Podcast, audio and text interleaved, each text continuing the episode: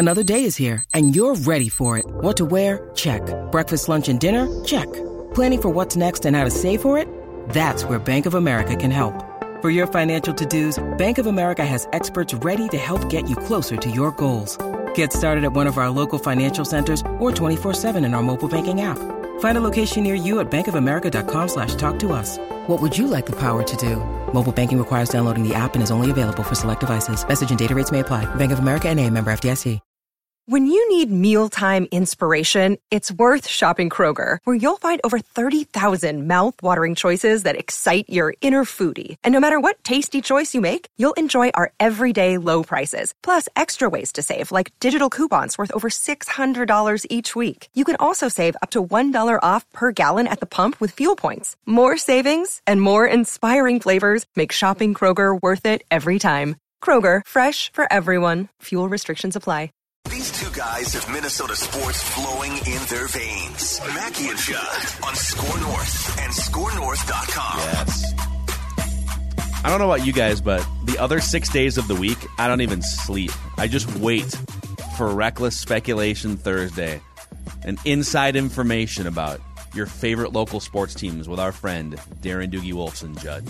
You miss Tuesdays, Phil, and I'm going to tell you right now, Tuesdays are turning into I don't want to say they're as good as Thursdays, but I think my friend, uh, my friends Darren and Declan would confirm that they are.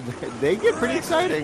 It's a nice appetizer. It's a nice appetizer for the main course that is Thursday of Reckless Listen, I don't. I don't even know if this needs to be considered the main course. I think it's like we just we've got two great speculative segments a week on this show. We even bring Reckless Speculation Thursday to to Wednesday yesterday. So, Doogie, what's going on, man? How are you today? Good morning, Phil. Yeah, I would say Tuesday is not nearly as reckless as maybe today, Thursday is, but no doubt, new year. This would be what, the first Thursday of 2022. So the first reckless speculation Thursday of 2022. Yet the same old excitement going back multiple years. All is well, Phil. I just got off a of Zoom. Thank you for your flexibility. With new Gophers defensive end, Lorenza Surgers, transfer from Vanderbilt he's all about wanting to get to the NFL. So it was time to get out of Nashville. He has two years of eligibility remaining. He may slot in, take the spot of Boye Mafe. I was swapping messages with Boye the other day. He's out in California already doing a bunch of draft prep. I fully expect him to get a combine invite in the very near future. Nice. Well, let's let's start here. I'm going to read you some quotes from Mike Zimmer, who spoke on his weekly Vikings.com show.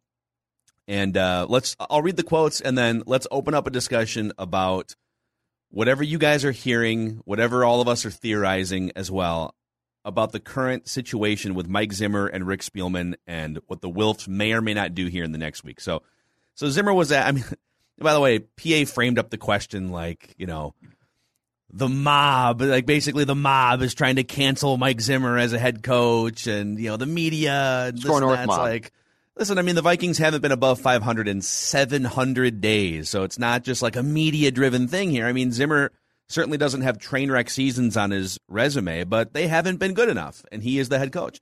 So uh, Zimmer said, quote, regardless of anything that goes on after the season, I can stand proud. When I walk into a stadium like Lambeau or I walk into US Bank Stadium, I say to myself, a billion people would love to be sitting here right now and doing this job, which is true. Uh, I do think it's different that people can talk about your job and being let go and things like that and not understanding the effects of all your coaches, effects on the players, effects on the families. Um, and they say it after you lose every single week that you should be let go. So they don't go around saying that they should fire a doctor or fire a landscape guy or anything like that. So it's just part of the business, I guess, as he sort of reflects on the uh, tenuous nature of his current job status. Well, guess what? I mean, that landscape guy or woman, I'm assuming, maybe dangerously, but I'm assuming would happily trade paychecks with Mike Zimmer to face, you know, if you have to, that scrutiny. I mean, it comes with the territory. Now, I've heard Mike in some other interviews offer up that caveat that, hey, this is what we sign up for. So let's add that to the end of, of that sentence. But yeah, it just it hasn't been good enough. But I don't necessarily disagree with Mike that there's a lot to be proud about, especially the pre Cousins era, those first four years. I think he did a lot of good. I think about the mess he inherited 2014, cleaning up a lot of messes, particularly on defense 2014, 2015, 2016.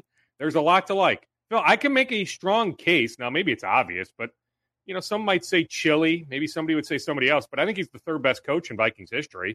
Bud Grant into Denny Green into Mike Zimmer. We can celebrate a lot of of what Mike accomplished, but sometimes it's just time. And after eight years, two consecutive years of not being over 500, missing the playoffs three of the last four years, now we have this extra playoff team per conference. It's just time for a different look, a different feel. It's time to bring somebody else in. Now, Dukes, to go back to our um, our bonus scoop on Tuesday, I, I had heard, and I'm told that, that this took place, that um, the Wilfs and and probably just as importantly ownership, because there's just not it's not just two, it's a group obviously of investors and people. We're going to meet last night to discuss the situation. Now, I'd like to throw something at you that, that confirms your reporting, and I'd like to start this by saying I understand we all want answers right now, but the reality is this is fluid. Like like this is not it's not done. Things aren't done yet. Um, there's frustration. I think that there are changes on the horizon. But that being said, um, things are not set in stone. So we are literally recording these shows hour by hour um, with opinions mixed with fact. So so like everything we say is not fact, and and everything we say is not just us spitballing. Um, I got a note from somebody yesterday on Twitter, though, that was very intriguing, Dukes. And um, it was clear that it was a person who has uh, some pretty good ducats, probably, to the Vikings. And their note was when Judd, when you say the people will speak with their checkbooks and not renew their tickets, and this is a great point, you are forgetting that there are personal seat licenses attached to all of the best seats and probably quite a few seats in US Bank Stadium. Um, and so if I say, well, you know what, screw you guys, I'm done. I don't get my PSL back unless I can sell it, which you would sell right now at a loss. The point being is ownership knows for a fact that, that the people that pay the most to be in that stadium can't just walk away and say, I'm done here, that there are decisions, that there is money and that gets us to what you've said. And this is the really intriguing thing. I think a change is coming of some sort, but Zimmer is signed through 2023. We knew that. But what you have reported, and I believe to be 1000% accurate now, is he is guaranteed, if not all, almost all of that contract. So to fire Mike right now, to fire him on Monday, well, I think it would be the prudent thing and the smart thing would also be to have to write him a massive check in a time of a pandemic and in, in a time where certainly 2020 you did not necessarily maximize revenues. All of that being said, again, it's fluid. I think a change is coming, but it gives you something to think about and ponder. And I will say this don't dismiss it. Well, we can certainly ponder it, but there hasn't been any, any evidence going back 16, 17 years, right? 05, of the Wilfs not willing to cut checks, to do all they have to do financially to help this franchise meet its ultimate goal of of winning a championship. Now, you had the initial steam on Tuesday of of the ownership gathering on Wednesday night. I have not confirmed as we sit here at 10:20 on on Thursday morning, 1020 Central Time, that, that that meeting indeed took place, but we have every reason to believe a meeting took place. So I would imagine, Judd, call me crazy, that they know right this second what they are going to do early next week. I don't for sure know, but yes, do I expect some sort of change? I do. I guess also let me follow the trail. So what you're suggesting is Okay, so Zim's on the hook for next year at approximately $8 million. That's 2022. This year, I guess, this next season. Yep. Then it's, if it's not a full guarantee for 2023, it's darn close. So, yep. you know, somewhere in the neighborhood of six, seven, eight million. Uh, let's just, for for sake of this conversation, ballpark it at 14 to 15 million dollars. So you're saying there could be reluctance from the Wilfs to not pay Zim 14 to 15 million dollars because they fear people giving up their personal seat licenses.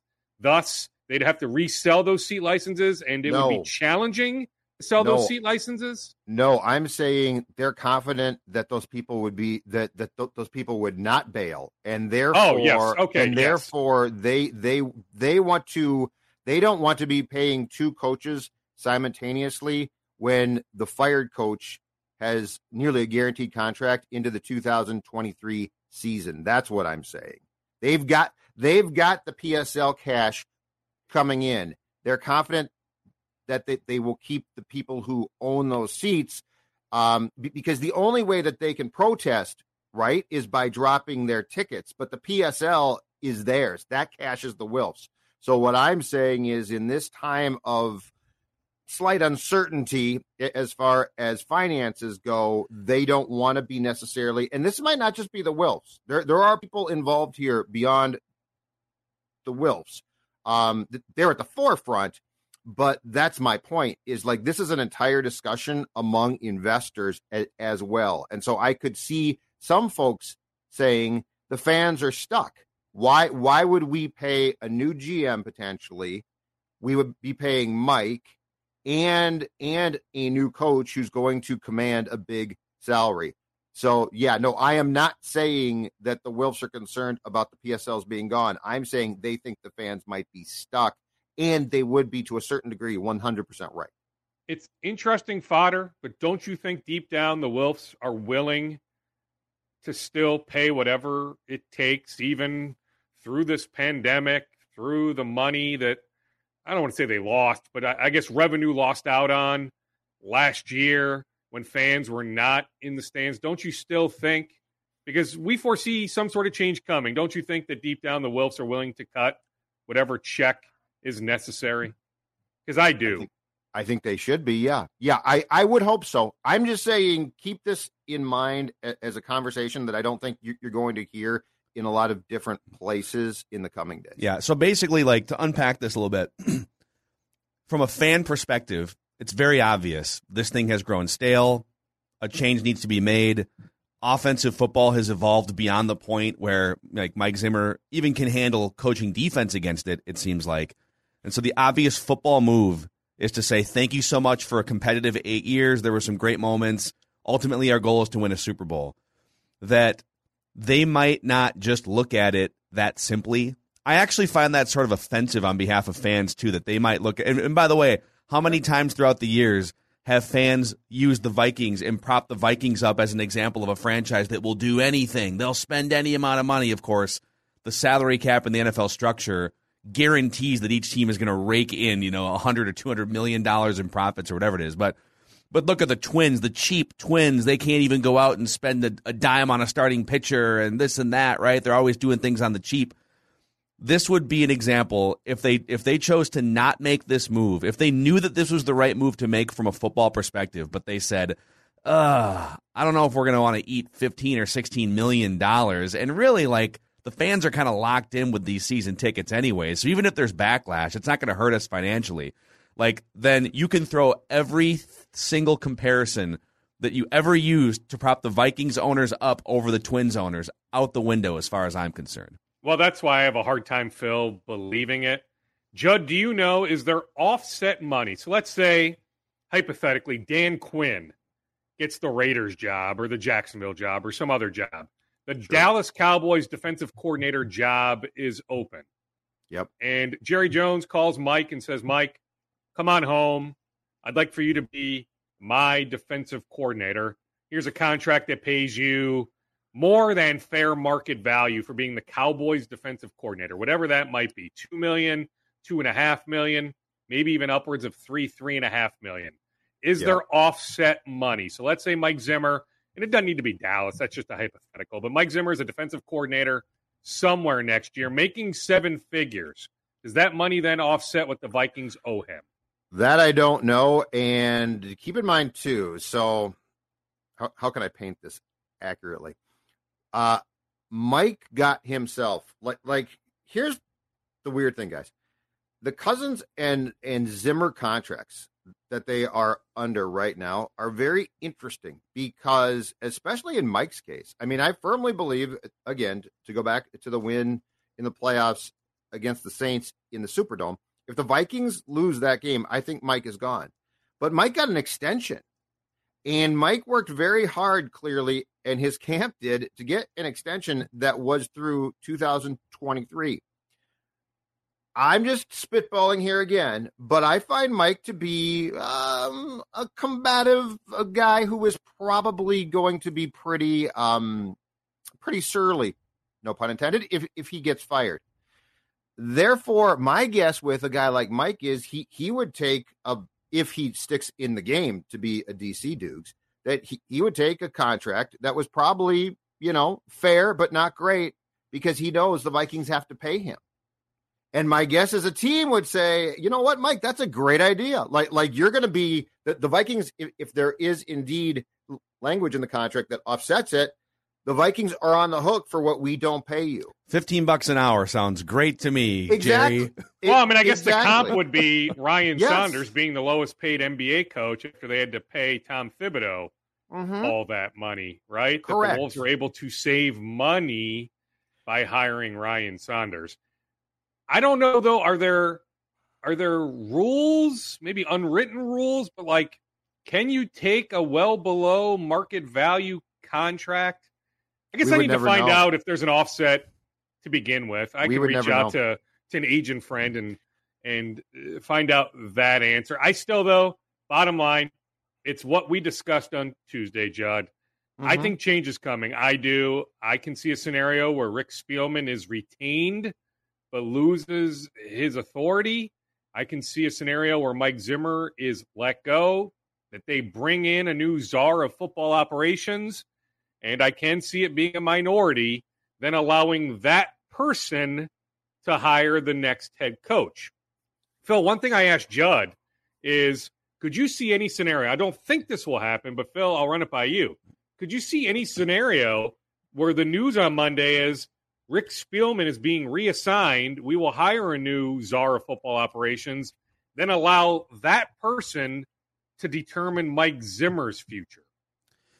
Um, I'd want to know how far down the road have they gone the last like two, three, four weeks? Because what I don't want to happen, what I think would actually be wildly irresponsible and incompetent of ownership, is if they start the process on Monday when they could have started it in some form, especially with the front office. Like I can see why you keep the coach in place because someone's got to run the football, like someone's got to run the practices and the game planning and everything, but if they were going to make a move on Rick Spielman and bring in somebody else to run the front office, they should not be starting that process from zero on Monday. They should have been doing legwork on that for two, three, four weeks so that if that person's going to choose the next head coach, they're ready to come in and start the job next week. I actually think the scenario you painted, though, regardless of whether they started the process three weeks ago or whether they're starting on Monday, is the most likely. I don't think they just blow out both Rick Spielman and Mike Zimmer.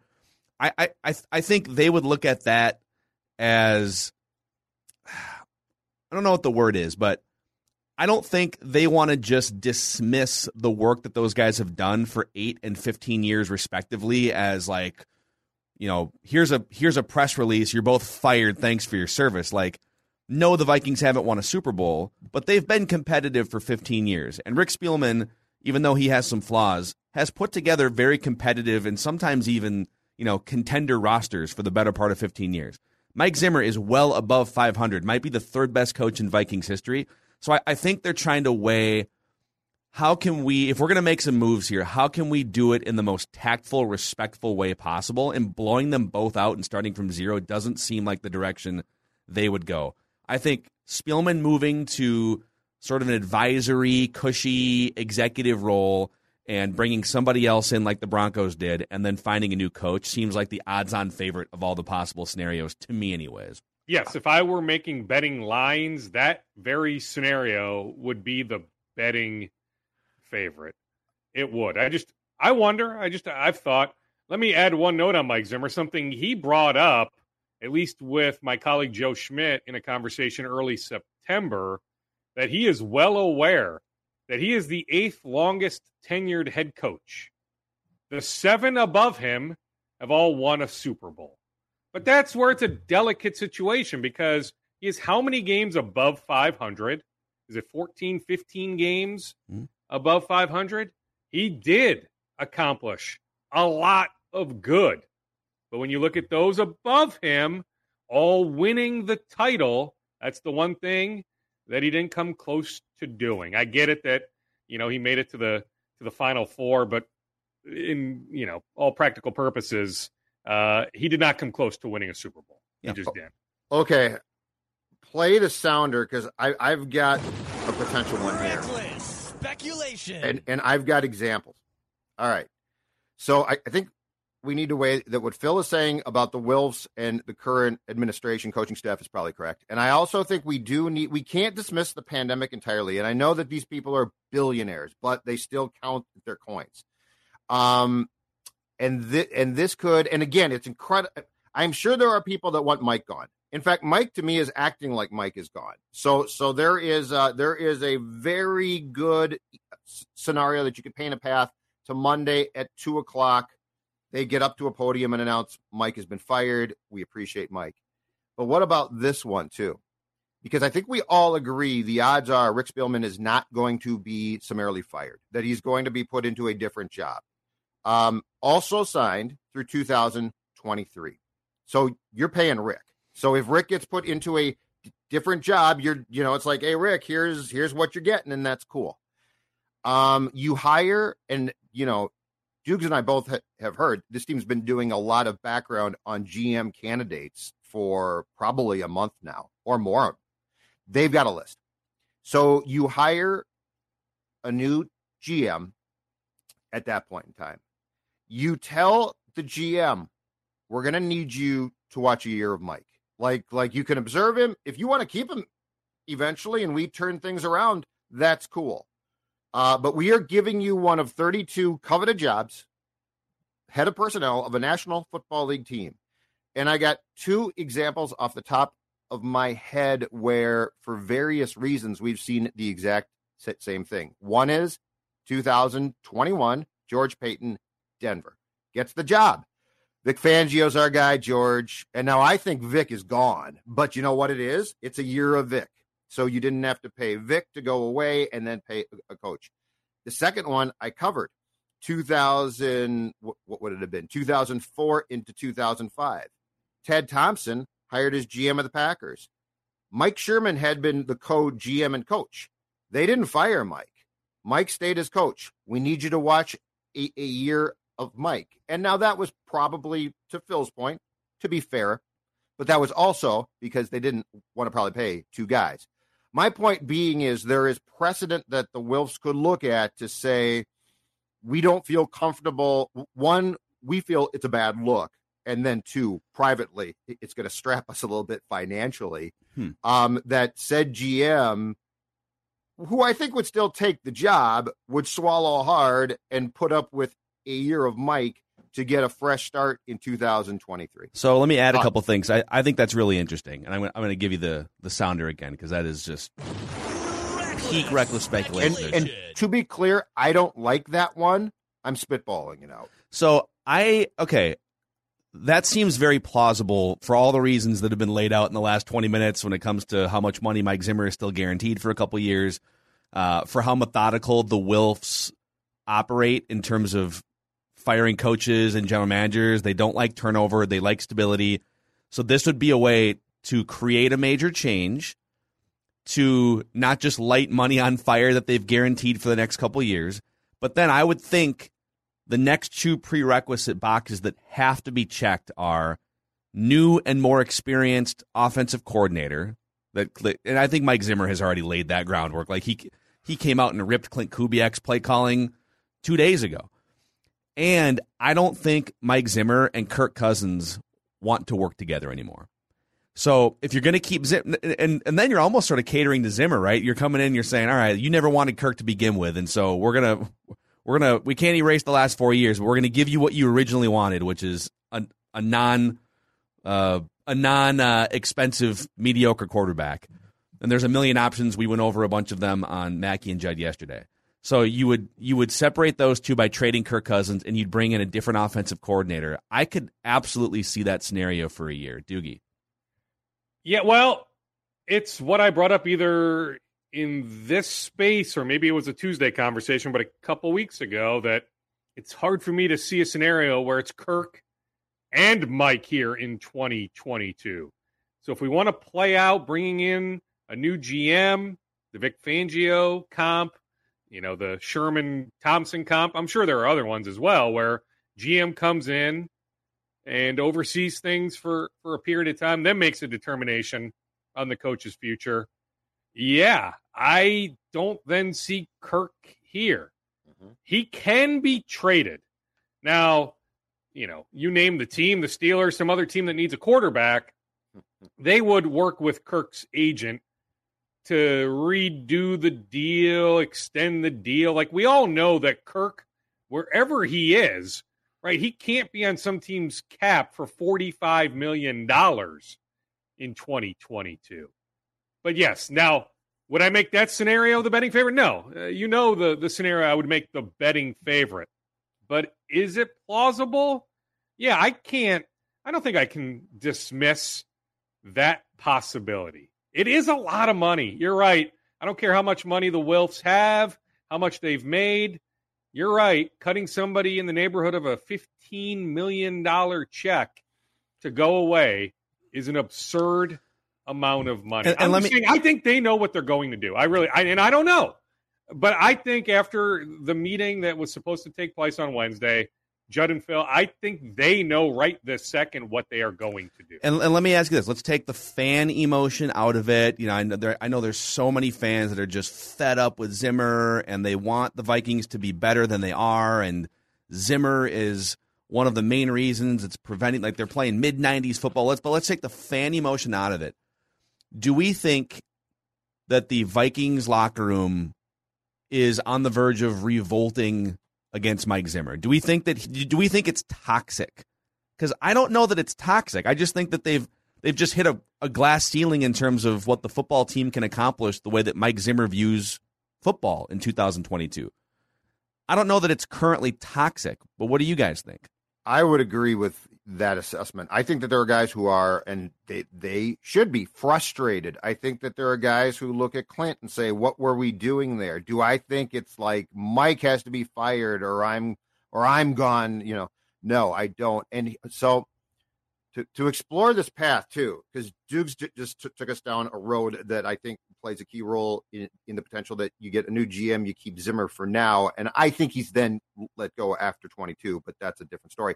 Um, oh, here's what I think changes the dynamic of the locker room. And I think that there are some in the Vikings front office who were blocked by ownership from exploring this last year. But this year, I think, would be a go. That is the departure of one Kirky Cousins. I think Kirk Cousins' departure changes, and, and this is where people again, Phil and, and Dex and Dukes, this is where people don't want to talk about the intangible aspect of Kirk. He is near the bottom of the league when it comes to ability to lead and ability to take control. Like he is not, he is a top 10 on his best day Q- QB. I'll continue to say that, but that's not all this job entails. So I think if you if you keep Mike, which I'm not in favor of, I just want to keep saying that, but the, these are uh, plausible scenarios we're discussing. If you keep Mike, you bring in a new G- GM and say you can't fire Mike, but here's what you can do: you can explore trading Kirk. And now you bring in a cheaper quarterback. You save 35 mil towards the cap. You start to bring in ancillary uh, position players who are better than what you currently have. You bring in, uh, to Phil's point again, a new OC. Do I think the dynamic in that locker room changes like that? Yes, I do. And that's how I think you make this work. I don't think Mike is the main problem. I think Mike, as he currently is, which is in a bad mood constantly. I think he's part of the problem, but I think it can be rectified at least short term. So, like the, the other thing too is the first four years of Mike Zimmer, they averaged ten wins per season. I mean, he yeah. laid it out. We've we've gone over the quotes from the NFL Combine in 2018, where he's saying, "Listen, we've built something pretty special here. Yeah. I know that we just got smoked in the NFC Championship game, but we're averaging we have 40 wins in the first four years. Mm-hmm. There's a certain dynamic in the locker room." That we love. And yes, based on Teddy's injury and based on you know the fact that we think Case Keenum's a magic carpet ride or a carriage about to turn into a pumpkin, we need a new quarterback. But let's be careful about spending a ton of money on someone that's going to come in, take away from what we can do salary wise on defense. Like I think Mike would say.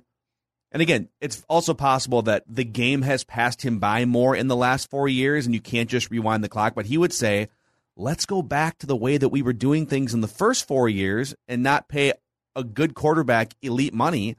Let's let me do it the way that I want to do it.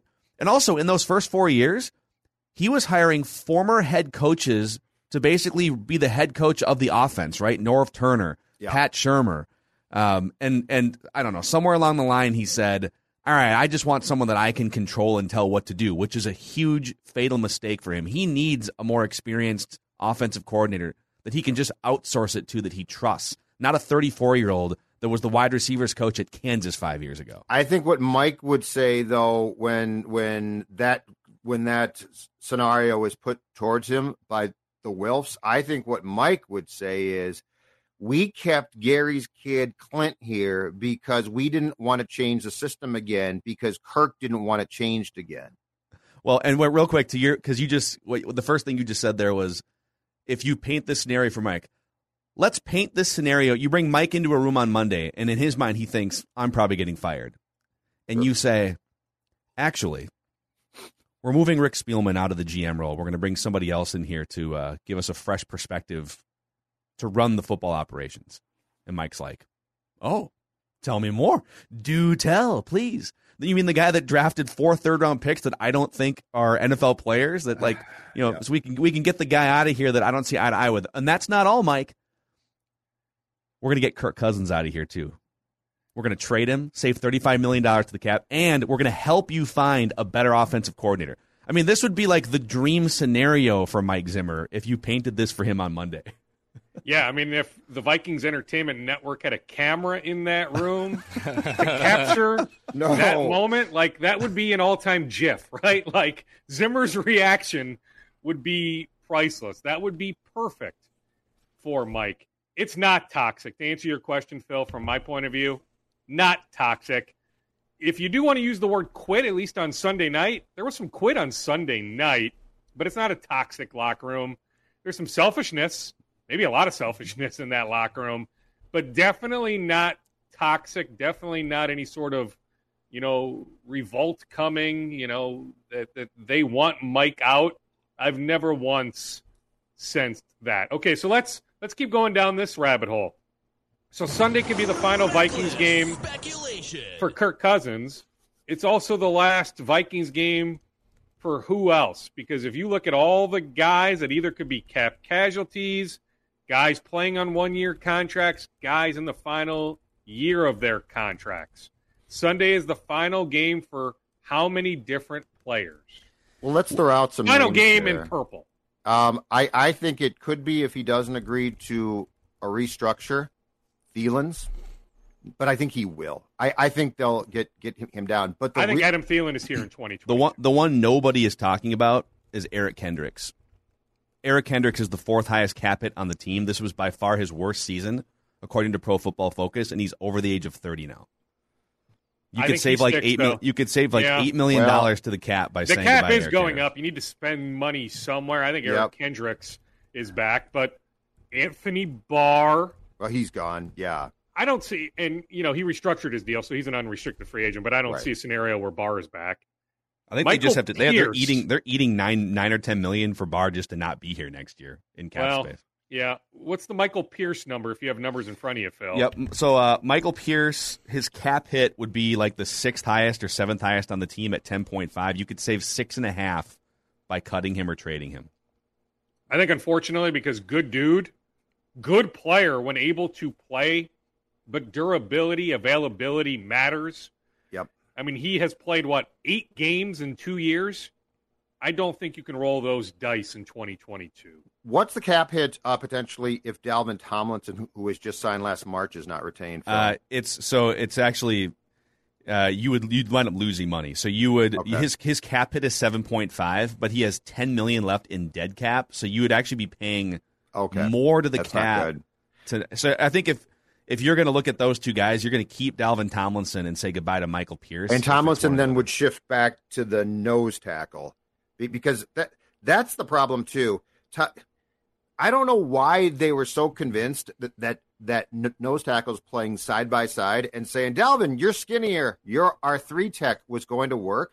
Like the three technique now is one, it's incredibly important, and two, it's a skilled, it's a tough position. Like you just can't be the fat guy that gets moved there. It's like, hey, I'm good here now. Um, I think a new GM would probably insist to Mike that one of those two can stay, but not both. So it's probably Pierce. But the biggest one is is uh, is Hunter. Danielle Hunter's contract. I mean, the guy's a marvelous player. Don't get get me wrong, but he, he hasn't been healthy for two years, and that March payment you're going to have to make a decision there. Yeah. And and he worked his representatives last spring and summer worked long and hard to get that current contract. So I don't think they're just going to, to be good campers and good sports and be like, "Oh, we'll take another." So um, that's a tough one. And so just to paint the picture, um, and I, I retweeted a graphic at Phil Mackey if you want to see it. It's every team's cap space going into 2022 and the Vikings are one of like five teams that's over the even though the cap is going up by like 25 million dollars, the Vikings are one of five teams that's over the cap. They're over the cap by like 11 million dollars. So they have to find places. There's a bunch of teams with 40, 50, 70 million dollars to spend in cap space. So it's the one you got to get under the cap, and then two you got to clear out like 20, 30, 40, 50 million dollars somehow, which is going to be almost impossible if you want to be actual players in free agency, but Danielle Hunter represents one of the biggest chunks. So you could so his cap hit is the second highest on the team. It's a twenty six million dollar cap hit for next year. Yeah, you could save nineteen million dollars to the cap by cutting him, but then you're cutting a Hall of Fame edge rusher, right? And you need another edge rusher of some kind. So it's easy to sit here and say, "Oh yeah, you can just uh, just say goodbye to Michael Pierce and Adam Thielen and Danielle Hunter," and it's like, yeah, but now you need to fill those roster spots on top of the needs that you have at right guard and center, et cetera, et cetera. Well, is that where it would make sense for the Wilfs to finally decide to hit the reset button? That you make the move on Mike on Monday, you bring in a new GM, you decide, okay, in all likelihood, it's going to be hard for us to compete in 2022. But 2023, 2024, let's accumulate draft picks Let's yeah. go that route. Bring in a young offensive mind. Let that coach grow. Now, I suppose it could work out, best case scenario, like Philadelphia, right? I mean, Philadelphia tried to hit the reset button, yet here they are. Now, a lot of stuff went their way, including a favorable schedule down the stretch, but the Eagles are one of the NFC playoff teams this year. By the way, they tanked week 17 last year. Did that have any impact on this year? You know, that's another talking point that I just don't understand. I get it from Zim's standpoint, but if I'm ownership, if I'm the front office, you know, I'd I'd make a recommendation, a strong recommendation to Mike to play the young guys. Now, if they play well and you win the game on Sunday, fine, so be it. But I would be all about finding a way to lose on Sunday. Heck, how much would you enjoy having Rashawn Slater right now? The Vikings winning that meaningless Week 17 game last year in Detroit in many ways, you know, it resulted in them not landing the tackle that they really, really wanted. So would you would you be wise if if you are going to go down the path of um, promoting Rick and in actuality demoting Rick, um, keeping Mike around, bringing in a new GM, and probably looking to trade Kirk? If you're football savvy people, wouldn't you be wise to call Mike in if you've decided by now on Saturday and say, good to see the young kids, Mike. You might not get it right now why exactly, but you'll like this. You'll like that. Sure, if he's guaranteed 2022. If he's coming back, it makes. Sense. And I think you would have. I, yeah. Well, I would have that conversation. I don't know if the Wilfs will, but right. I certainly would have that conversation with Mike mm-hmm. on Saturday if I've come to the determination he is my coach in 2022 that he has nothing to worry about on Sunday. Yeah, and let me remind everybody: there are no guarantees. You could play the young guys the Bears are that bad, you can still win the game. The Bears also have a vested interest in anything. Yeah, the Bears have a vested interest in also not winning that game. Although Matt Nagy, I mean Matt Nagy is going to try and coach to win because he's going to want his resume to look as good as possible. Correct. On and LinkedIn on Tuesday. They have what a two game winning streak. Haven't they won both games since the Monday night loss to the Vikings? Yeah, have they? Uh, I, So there's yeah, something to be said about they're still them. trying. Robert Quinn, I mean, Quinn's at 18 sacks. I'm sure in his mind, like he'd love to get to 20 sacks. He missed a game, by the way. But yeah, Robert Quinn's got that, you know, hovering, you know, in in the stratosphere of thoughts of, hey, I'm to play my ass off on on Sunday. I'm sure there's some other examples, but yeah, I'm sure the Bears are going to play to win on Sunday, and those Vikings players that are out there are going to play to win. But I'm just saying, if they can find a scenario where they give themselves the best opportunity to lose, it can be beneficial. Drafting as high as possible is a really good thing. I'm telling you. Most recently, ask the Philadelphia Eagles. Yeah. Wow. Man. All right, give us because because we got uh this has been just an epic scoop session. Give us uh one more of your favorite scoops here for the real. Well, I mean, it glossed over somewhat. I just, you know, don't undersell the the minority angle. That when looking, if if you're making a list of of potential candidates, especially with with GM candidates, uh, to go that route. Uh, I told Judd on Tuesday, Phil, there is a very logical GM candidate, very very logical GM candidate. This individual has interviewed for previous GM jobs.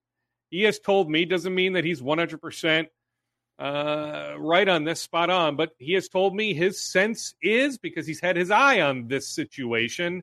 His sense is the Wilfs will go the minority route. Mhm.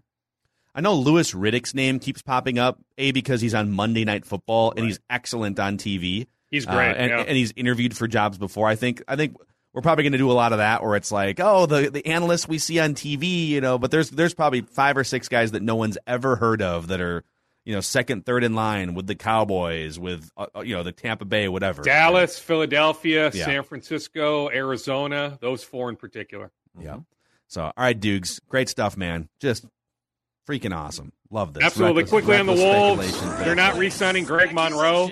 I didn't foresee that happening, but I had that mini scoop on on Wednesday. So Greg Monroe off to the Washington Wizards. Tomorrow is guarantee day for Jaylen Nowell. I don't think Jaylen Nowell has anything to worry about. I think he'll be here beyond tomorrow. Oh, that His dude- contract yeah, will become shirts, fully man. guaranteed for the year. he's awesome. He's a He is great, great. player. yeah. So, Yeah, all right, dudes, that's nice. Darren Doogie Wolfson from Five Eyewitness News and the Scoop See Podcast. we'll see you next week, buddy. Got it. And one other one, Phil, because we are the home of St. Thomas Athletics. Mm-hmm. Tonight in St. Paul, Oral Roberts. They went to the Sweet 16 last season. They play St. Thomas. Those two teams won two in all of Division One. Over 300 teams in Division One. St. Thomas Oral Roberts one two in three pointers made. Oral Roberts has a player, Max Abmas, who led Division One in scoring last year, the reigning Summit League Player of the Year. He's got some NBA skill. The Timberwolves will have a scout in the building tonight. Boom. Yeah, so uh, you can hear that game on AM 1500 SKOR North Radio in the Twin Cities, just like you can hear all of the St. Thomas basketball and hockey games and football. All right, Dukes. See you, buddy. Okay, see you boys. Bye, Bye. Doogie. Man, reckless speculation Thursday. Just freaking. Let's Let's uh, I gotta, I gotta smoke a cigarette and take a nap. let's actually take a Let's minute to collect ourselves. That exact thing. And then let's come back because Kirk Cousins said something really interesting that we have to get to as well. And old tweets exposed, Mackey and Judd. Is this where you want to be long term? And would you hope maybe you could even sign an extension after this season? Or how do you kind of look at that situation long term? Yeah, you know, I'm I'm just focused on the Bears on Sunday. I've got a full full day today, full day the next few days to get ready for them, and uh, uh, certainly want to be a Minnesota Viking for the rest of my career. Okay. So uh, that's the first time I've actually heard or seen him saying it. I've been reading the quote just on social media. That, um, do you believe that Kirk Cousins wants to be a Viking for life? Um, yes, gi- yes. If He things, didn't say it with a lot of enthusiasm. no, I believe that he wants to How be. How bad do you want to be here? I think he'd like to be here for the rest of his career. Paid um, a huge sum in his contract, uh, but I think what's not being talked about is do I think that he wants Mike Zimmer to be his coach for the rest of his career? Absolutely not. So I think Kirk wants to be wherever Kirk can be if he is paid the absolute most that he could possibly be paid, and things are to his liking. Do I believe that things are to his liking right now? Absolutely not. So so I think it's dependent on if Kirk approves. Um, and I don't think that Kirk approves. And look, the thing about it is Kirk's not entirely wrong. I mean, there are things here I think that have gone that have gone sideways and that aren't being done well. And so I'm not saying, well, Kirk's a jerk for if that indeed is, is what he's thinking. Um, but I don't, you know, Phil, I don't really think like Kirk is like, I love this team or I love that team. I, I mean, Kirk made it pretty clear in that documentary that the league did when he chose the Vikings over the Jets that his pursuit was the contract. Like his pursuit was, I'm going to maximize this. So I yeah. think if Kirk is given conditions with the Vikings that he likes, absolutely. Yeah, I think the you know the, the asterisk there is, and he didn't say this out loud, but it would be if I'm compensated among the top paid quarterbacks yeah. in the NFL for the next five years, right? And that's where if I'm the Vikings, I would say, all right, well, what's in it for us? So you're you're going to be 34 years old. What do you got? Like probably five years left. I don't think he's going to be, uh, you know, Tom Brady playing when he's 44 years old. I mean, well, nobody is. He's Tom Brady's the only guy who plays when he's 44. But like, let's say Kirk has five years left, and Kirk's saying, "Hey, I'd love to be a Viking for life. Let's lock this thing in, baby."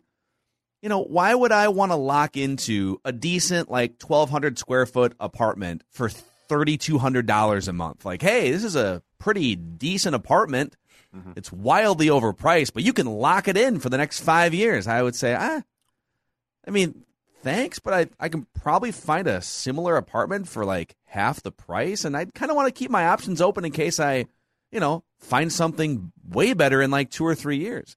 Yeah. Why would like why would what would be in it for the Vikings to lock into Kirk Cousins as quarterback for life the next five or six years? Oh, zero. Oh, if I'm the Vikings, I don't. But I'm but I'm saying, do I think Kirk desperately wants out? No. Do, do I do I think Kirk wants things more tailored towards Kirk? Absolutely. But yeah, oh yeah. From the question of if if I was the Vikings GM and you came to me and said, "Could you foresee Kirk Cousins hmm. being your?" I'd say no, no. I couldn't. You know, the other thing here too that I've been thinking about is uh, he's he's been here for four years. He's been here for mm-hmm. like a half a decade. So it's not it's not like hey, this is kind of a one or two year trial thing. I mean, he is the Vikings franchise quarterback right now, and he is in the middle of his prime, and he's been here, like I said, for a half decade. Does it feel like Kirk Cousins is the face of Vikings football? Not even close. No. Like like Joe Burrow's been in Cincinnati for right. literally no. a 18 calendar months. No. And jo- like Joe Burrow feels like the Bengals mascot, right? Like Joe Burrow is the Bengals. Justin Herbert is yes. the Chargers. Yeah. And a lot of it's because those guys were drafted by those teams, and so like there's probably just more of an emotional connection with the fan base to those guys because they weren't hired as mercenaries; they were drafted to be the you know 12 to 15 year starters. But oh. even though Kirk was hired on as a mercenary, he wasn't drafted by the Vikings. I would just I feel like after four years as the starting quarterback that your presence and personality, if there was more of either of those things, would be more synonymous with the identity of the Vikings. And it just doesn't feel that way after four years. I'll give you a hot take off of that point. Brett Favre is more a Viking than Kirk Cousins is.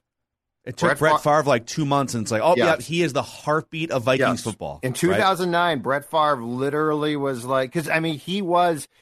The thing about it is, and this is where Rick, this is where Rick um, frustrates, I think, or should frustrate fans. Because Rick thinks he's really smart. And Rick knows football. I'm not saying he doesn't. Is Rick as smart as Rick thinks? Absolutely not. And here's part of the problem with Rick. So, so to Childress's credit, and again, you know what? Going back in time, I still don't think Brad was a very good coach, but pers- personnel wise, he was like like he identified mm-hmm. things really well. He, he probably ultimately weirdly enough, would have been a better GM than coach. Um, but you know, Brad, I the Vikings might have an opening. Hmm? Brad, I think Brad. Want to find I think, out? I think Brad's done with football. I think Brad's done, and I think that's fine. Uh, but you know, Brad, in some ways, correctly identified. I've got a really good team that's set to pop here. Unfortunately, I have not been able to find a quarterback, and so like they they worked long and hard to get Brett. They tampered. They were found not guilty of tampering, but they tampered and t- tried to get Brett in 2008. And then clearly worked with Brett as a jet to retire and come out of retirement and come here in 09. Rick saw that entire thing uh, play out, and he played a role for sure. Um, and then I think, uh, you know, after 2017 here, I think Rick thought, oh, okay, Kirk Cousins will be the final piece that I'm going to, that I will now plug in like Brett was in 09 here, only in this case, it was 2018. Um, and what Rick doesn't, what Rick struggles with is people. Like I think he knows players, but he struggles with personality Yeah. types. The, and the difference between Favre and, and Cousins It's wasn't the even- numbers. It's not the, even a the, the numbers are the, the I mean the numbers are basically the same, right? Right. It's the leadership, the personality, the heartbeat, peop- all of those things. do people gravitate towards you, which they like Brett or not, they gravitated towards Brett. So, but my point being is, I think Rick thought, oh, I'll plug Kirk in, great stats, final piece, very different. And and so, uh, to go back to your question, no, in no way, shape, or form. Like if you were to ask me right now, name the heartbeat of this team, or or heartbeats plural, Justin Jefferson.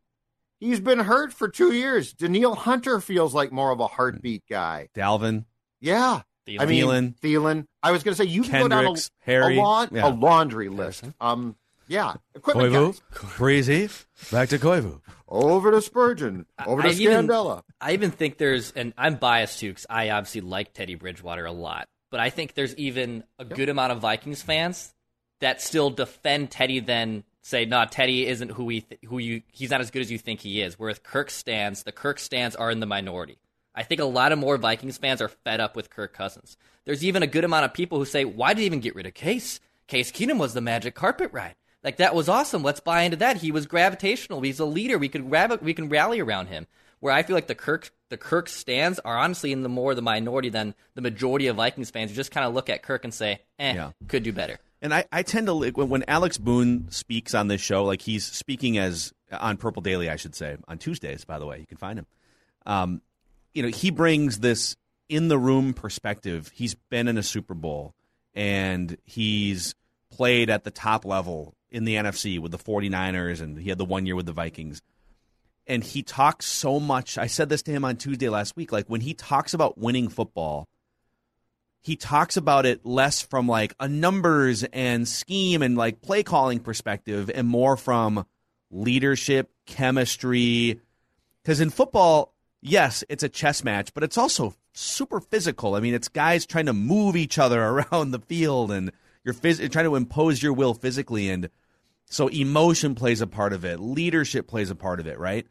And this team under Kirk the last four years has felt so much flatter than the previous four years of Vikings football. And so, again, some of it's like when you have the number one defense in the NFL in 2017, and that's your identity, and you're rallying around it. Like, yeah, you're, you know, winning more games probably leads to better emotion and chemistry and all those things. So sometimes, you know, it's the chicken or the egg theory, but it just it just feels like he is such a cardboard franchise quarterback. Why would you choose to lock into that anymore beyond 2021 If you you're the team. unless he wants to drastically take a step And you back know what? financially? I'd still be done because the, the I don't think you can quantify the negative that Kirk brings personality wise and and the beta of Kirk. Look, the comp to Kirk in the room is probably the comp close Christian Ponder. Personality wise, absolutely. Personality wise, yeah. Oh yeah, talent wise, he's phenomenal. Like we have to. We I don't know why we don't want to talk about the fact that you know Kirk Cousins is Kirk Cousins is really good, God given ability. That's really fantastic. But when we're talking about the ability to lead, personality, again, intangibles, a word that drives the statistically um, the statistic the statistical people crazy because intangibles you can't quantify and so a lot of people want to dismiss them as well you can't quantify them so just stop. Well that's not life. Um, you you can hire a person in your workplace who's great but if if the person is an a-hole it's going to be a problem And Kirk's so- not an a hole. no no but but He just a- blends in with the wall. and he's a but he's And a you need more. But he's a quarterback. You need a, a ton. But I mean, I'll I'll go back on Ponder. It was pulling teeth be, because it's a no no to talk about it among most, especially players. It was pulling teeth to get stories about how flat he was, about how unimpressive he was. But but I mean, when I, when Phil we, we did the uh, show when the Super Bowl was here at the mall, and I finally asked. I think it was Greg Jennings. When did you know this guy didn't have it at, at all? And he opened up about it and was like, "Yeah, you could tell he didn't have it." And Remember, it's uh, this is another name that we don't speak of, but we used to have Darren Sharper around Reusse and Mackey for like two or three years every Friday as a guest before he got put in jail. And he was a wonderful football guest before he got put in jail. And um, this is after he was done playing with the Vikings, and he told a story one time about how he came back and he and he was like covering a game or something, and so he was hanging out with some of the Vikings players at practice or somewhere. And uh, there's like three or four of them, like a couple of his old teammates, and then Christian Ponder was in the circle too. And he said, I mean, I could tell you within five minutes of him standing in the social circle that he he wasn't it.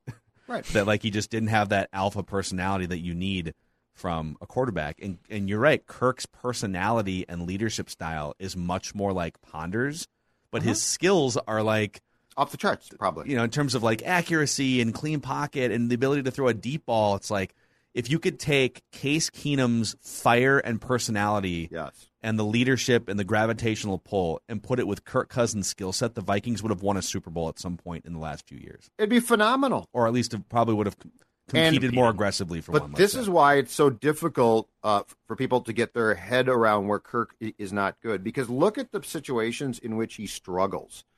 They are situations where a person who who eats difficult conversations for breakfast thrives. They are it's, it's, it's situations where like you need to overcome something Yeah. and grab it by the horns, right? And what is Yeah. this sport? Among all sports, this is, I think, the number one sport when it comes to to looking adversity in the face and laughing back. I mean, Tom Brady had a receiver, and I get it was against the Jets who suck, but Tom Brady had a receiver disrobe and walk off the field on Sunday, and it didn't bother him a bit. Now, I think it did as a person, but he totally compartmentalized the entire thing and won that game, which which most teams don't win. Mhm.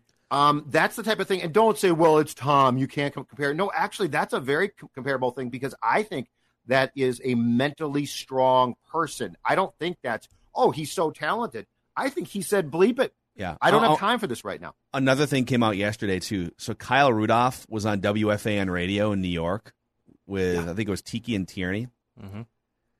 and he told those guys that Daniel Jones is the best quarterback he's ever played with. Now this is a year after Kyle, upon leaving Minnesota, wrote like a two thousand word goodbye in the Players Tribune to Vikings organization, Vikings fans, a big ode and a thank you and he listed dozens of former teammates and coaches and behind the scenes people. he listed like five former quarterbacks, right? He even listed Matt Cassel Mm-hmm. and a couple other guys, Bridgewater, and he made no mention of Kirk Cousins. Mm-hmm. And when, and I think we kind of unearthed that, like we we combed through it three or four times, and it became a an aggregated story. And and he saw the aggregation too, and chose not to. Like he could have because Kyle's a big like, whoa, wait a second, that's been misinterpreted. Like his his Zimmer comments, right? When he said it's nice to have a head coach that focuses on the offensive side of the ball instead of just you know focusing on all sides of the ball. And, and Kyle always comes out and he's like, "Well, no, that's not what I meant. The media is misconstruing." He was silent after the Cousins snub mm-hmm. because that's how he feels. Can you imagine? You know, think about the quarterbacks that people compare Cousins to because of his numbers. Like he's a top five guy. He's right there with Rodgers and Brady and Mahomes. Right. Can you imagine a former teammate of Rodgers or Russell Wilson or Brady or Mahomes coming out with a crappy, like third year failed bust first round pick quarterback and saying, that's the best quarterback I've ever played with? Not Mahomes, not Rodgers, not Tom Brady. I mean, and I know there's a lot of Vikings fans that are saying, oh, Kyle's just sour grapes, and there's probably some of that, but and I don't think he actually believes that Daniel Jones is the best quarterback he's ever played with. I think it was a, I think it was a slight at Kirk Cousins. And and what's so intriguing about both uh, Kirk and Kyle is, is this: both are part of the problem, and both are guys I don't want in my room. Um, Kyle, is, for all of and look, Kyle did great work off the field, okay, but he's another one one of those locker room lawyers. I am the captain of this team. I mean, the man was hobbling out to the center of the field last year, I believe, on crutches to be there for the coin flip. It's like, dude, empower a teammate to be a captain. Just stay. But that's Kyle, and, and so And Kirk is a beta. Kirk is is not a quarterback personality. Kirk lacks intangibles. This this is where again I'll go back to it, guys. A guy like Bill Guerin identified both of those type of guys and said they got to go. They got to go. We can't have that here. And so I think I think Kyle not mentioning Kirk speaks volumes about Kirk and Kyle. And these are the type of people that if I w- was to get the uh, GM job, which I think I could actually do, but I'm not quite sure about that. But I would clear out. Both of you would be gone. So if yeah, if because we talk about the cap hit all the time because it's the albatross, right? You're paying a good quarterback who has these deficiencies we talk about, great quarterback money, and it prevents you from being able to operate as freely as you would in free agency. It makes you go to the used DVD bin a little earlier than you would. Yeah. You know, you, you don't get the Joe Tu- instead of Joe Thuney at right guard. You got to plug and play with Oli Udoh.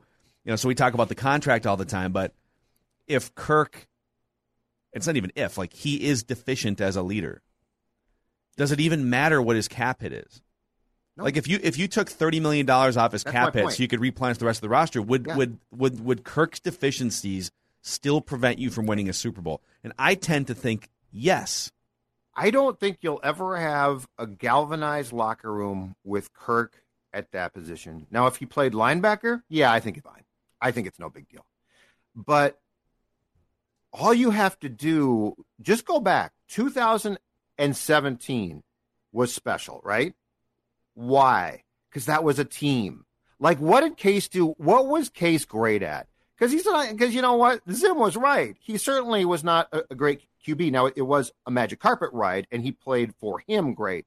But what was the intangible there? well It de- was people said the intangible was that they had the best defense in the nfl and everyone was in That their helped. prime and if kirk would have had the best defense But and that's this not. and this But that. But that. That's not the intangible. That's that's a given. That's there. What I'm saying is the intangibles were the locker room. The intangibles were that that team was a team. The intangibles were Bradford get got hurt and Case stepped in. It's like let's go. Let's do this. Kirk would be like, okay, let's do this, but we're gonna have to. But I don't want. I don't want to make a mistake. And two, I'm just, I'm just saying the biggest part of the problem with the Kirk stands and with people outside, it's not if can Kirk play. Kirk can play really well. It's what can Kirk bring you. If Case Keenum had been um a, a dead ass, and he had a good year, you think that they go that far? No way. The part of my take, guys, had a great line on Kirk the other day that basically said, like, when you're around someone in the office, like, he's so quiet and he's so kind of bluff, you just kind of even don't like him. You just kind of, you, you, you did- don't yeah, really he- like him. I heard that. right. Yeah, you said that to me too. He doesn't. It's not like he did anything to like piss you off. You just don't like him. Yeah, and it's and it's accurate. And like when we when Judd and I like went into the 2017 locker room like after games, there was an energy around Case, not just in the in the entire locker room too, but there was an energy around Case. When I went in the locker room with Kirk for 2018-19, it just felt eh.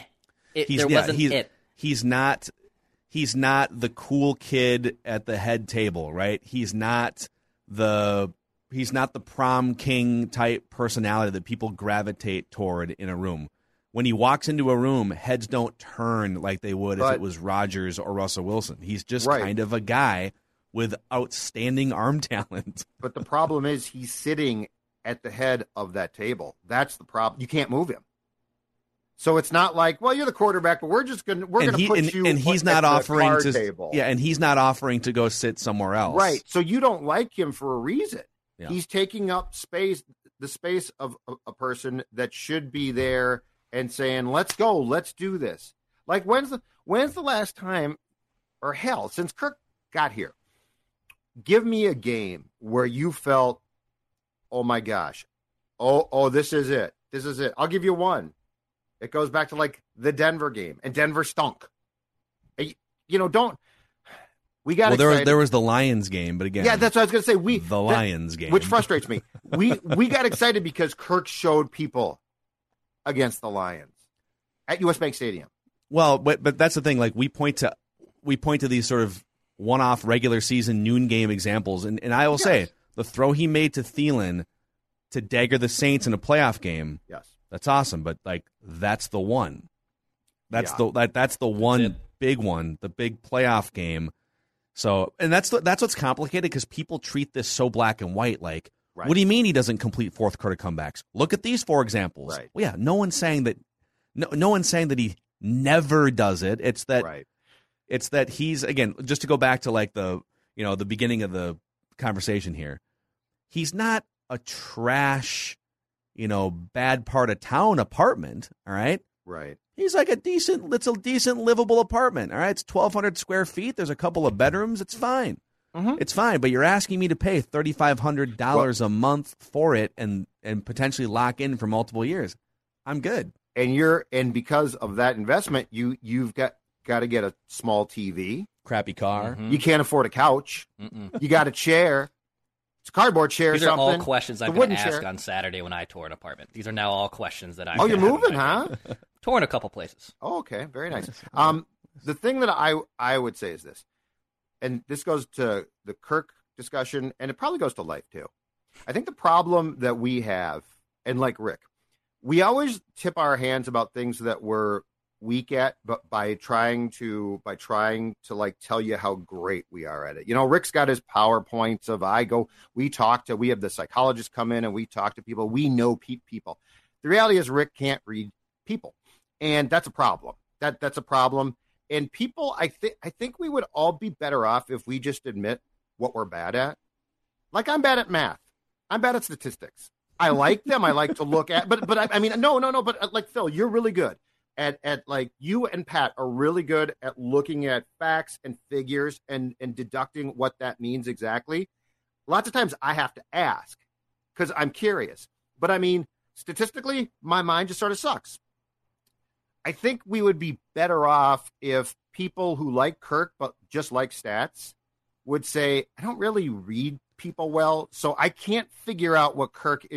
So here's my problem. Explain this Instead of instead of dying on the hill and saying Yeah. no because of his stats, like- you're an idiot and I- he is a god and everyone else should be fired. It's like But- whoa. I am good.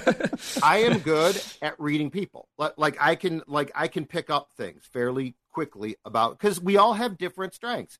And if we would just say, like, if Rick would say, "Yeah, I fanned on Kirk because I'm really bad at personality types," because he is, he just is. Like, like, like we've seen. Again, I will go back. Jeff Gladney is not a well. You never knew that he he was going to pull his girlfriend around by the hair and get indicted like at some point in time you're like this guy's got something a little bit off right so anyway I, I think that that's the biggest part of these discussions is people want to say well the intangible thing who cares well you know what in pro sports It's a huge, huge part it's of this thing. Yes. It's By the if you can read people so well, all right. Am I smiling right now or not? no you're not smiling Uh oh. oh no Uh-oh. oh no oh no I was smiling. I was smiling. oh no Oh, no no. I, I i think it came Oh, like i think it came like but anyway it, yeah it's an interesting discussion Okay, how about now? No. no i'd say no Uh oh. I'm No! Oh, he's No! changing it. Jax, he's changing it. He's changing it. This is like that soccer thing he did on write that down. Yeah. Damn boot us and pick three. And then he was wrong And on all three. You got yours. Uh, by the way, that uh, discussion about Kirk Cousins was presented by our friends at Federated Mutual Insurance Company. And some people might say, why don't you just give the guy better protection up front and watch him play to his fullest peak potential? Well, that's where Federated comes in. They are all about, they're basically your offensive line as a business owner. Uh, they've got a great product or tool on Federated Insurance called My Shield. That's what the Vikings need. We need five guys. Let's call them Our Shield. My Shield keep the quarterback from getting uh, from getting pressured. So Federated is all about helping you mitigate risk, and uh, they're really here with all kinds of resources and people that have been around for a long time. FederatedInsurance.com, and remember, at Federated, it's our business to protect yours. Every Thursday, Declan goes back into the Twitter archives. Old tweets exposed. We're you a bit all over the board. Uh, I got a Wolves take I'm about to, I'm about to bring from Mackey. Uh, I have a Spielman take I'm about to bring for Judd, and something else from me as well. Let's Okay. start with Phil. Here we go. Okay, Oh boy, I'm a little nervous. 2012, December 16th, 2012. Oh, Shooter, dude. Charlie Walter says expect Brandon Roy back in the Wolves lineup in a week and a half. Well, as long as it doesn't take any minutes from Alexey Shved and Ricky Rubio. Oof. Yeah, wouldn't want to wouldn't want to take minutes away Can't from do that. Alexey Shved. Oh my Mm-mm. god. Oh my god. Oh. This is also back in the day where when you retweeted something on Twitter, you Yeah, would you actually would. have to like copy their tweet and do the RT thing. And then the problem there was people would just like post fake retweets because they would All just time. they would cut and paste people and then they would change their words. it's very dangerous. Oh, I love So Twitter. then Twitter had a built-in retweet function that was much better. Ah, Lexi Shved. Little Lexi Shved. Change your face. Be happy. Be happy. Uh, for as much as we've always talked about recently, uh, Spielman always trading back, Trader Rick, Trader Rick, Trader Rick. Why don't you just trade up sometimes, Rick? And uh, you know, Judd pointed out something in 2015. You know, Diggs, Stefon Diggs' success is a big reason why it's smart of Spielman to accumulate so many day three picks. Yeah, you never know what you never might know what you get. get. Yeah. You never might not might not know. So many, just as So many, so many picks. day Yeah, picks yeah, as possible. Day All the pick. time. Well, you Wow. get all those third round picks. Yeah, that's pretty bad. No, third day picks. Third Yeah. day. Right, no, no, I'm Yeah, yeah. Or, or, or Woof. day two. What what's day three? Is that fifth round? Yeah, fifth, Fifth, sixth, and seventh round. I think it's actually hmm. fourth. No, fifth. fourth. Yeah, fourth, Fourth, fifth, fifth, sixth. sixth. Yeah. Okay. right? Yeah. Yeah, there's many of those, Okay, especially the sixth and those. seventh That's rounders. pretty bad. Those That's Many pretty, of pretty those. bad. Pretty, All right. bad. Then from uh, old Dex tweets his days at Twinkie Town, Twins You were at Twinkie Town I was a Twinkie Town guy. Yeah, I was a Twinkie Jesse Town guy. Jesse Lund. with Jesse Lund, my guy Jesse Lund. Great he was dude. great, man. He's a great guy. Uh, just finished a rough draft of a Tommy Milone piece. You win. Needs some work still, which is hilarious. But after writing it, I'm still sold on him bouncing back. There's wait so second. much to take away. Well, you need some work. This piece needs some work. Yes, like as in I still probably haven't finished the article, or God knows what's it's littered with grammatical errors. Like it could be a lot of things. I don't know what this first part means. I love it. So you've you have crafted a Tommy Milone novel here for the audience to sink their teeth into. Yep. It's not quite done. It still needs a little tweaking here and there. But tweak. guys, pretty soon But I'm I'm- going to release this. and and he's gonna bounce back, and he's gonna bounce back. I think Declan. I think oh, you yeah, this Declan one for wins. sure. I think it's it's safe to say that both the piece and the picture need a little bit of work. Oh, guys, guys, listen. Guys, guys, I guys, don't guys. understand. Tomorrow, I'm dropping Tomorrow. a Tommy Milone, Milone. feature piece On here. I like how you teased it. It Yeah. needs some work. It's in the. It needs some work. of It's in the It's still, it's still baking. Yeah, Yeah. It's, uh, it's in the oven at 375 for a God. couple hours. Man. Good lord. Oh, my. Alrighty. Uh, yeah. That's, uh, With that, we'll bid you adieu.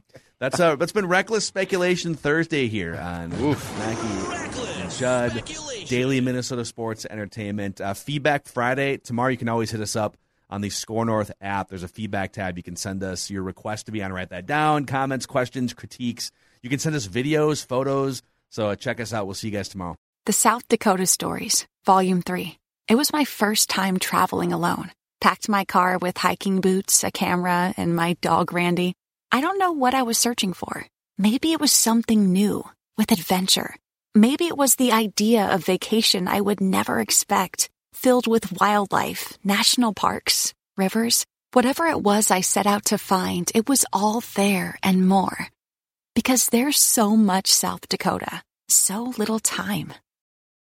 Need a gift idea for the outdoor adventure in your life? Shop the Allbirds Mizzle Collection, made with water repellent puddle guard technology and ZQ certified merino wool with a low environmental impact. It's a natural fit for winter runs. And Allbirds offsets the carbon footprint to make their Mizzle collection carbon neutral, so you can take comfort in treading lighter. Get on their nice list this year with the Allbirds Mizzle collection. Discover your perfect pair at allbirds.com. That's A L L B I R D S.com.